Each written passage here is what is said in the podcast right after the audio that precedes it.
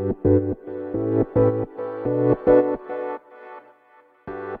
ようございます。なつきです。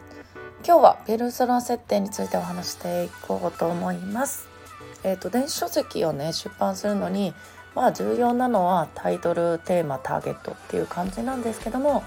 今日はねそのターゲットよりもっとね踏み込んでペルソナ設定っていうね部分でお話していこうかなと思います。ペルソナ設定っていうと、まあ、あの特定の人物をねイメージするっていうとね伝わりやすいかな。で、えーと、割とね昔の悩んでいた自分だったりっていう人が多いと思うんですよね。やっぱりその自分が悩んでいた頃であのすごく気持ちがわかるしでこの方法で解決しましたみたいな形でねその経験を書くのにもねあの伝わりやすいと思うんでで過去の自分ってされる方が多いんですね。で書籍の場合にもなぜここまでが重要かっていうと、えっと、本っていうのはやっぱり基本的に悩み解決とか、まあ、困りごととか、まあ、あとは願望とかねそういうのを解決するために読むと思うんですよね。なのでじゃあどういう人がねどういう悩みを持っていてっていうのはよりね具体的に決めていった方があの心に刺さるね文章が書けるかなと思います。例えば34歳女性初めての子育て。で子供は3歳の男の子。で初めての幼稚園に通って。その中でちょっと周りの子よりうちの子はねえっとできないことが多いなとか少しね発育が遅れ気味なのかなとか。で、えっと、周りの子とねちょっと比べてモヤモヤしてしまう。そんな風に悩んでいる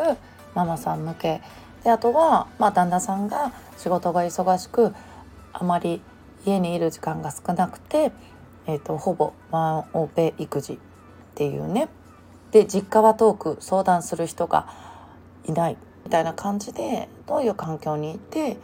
どういうね生活を送っているかっていう細かい設定をしていくと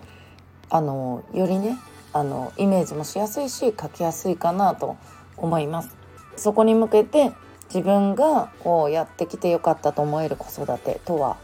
とかあとはどこどこの研究で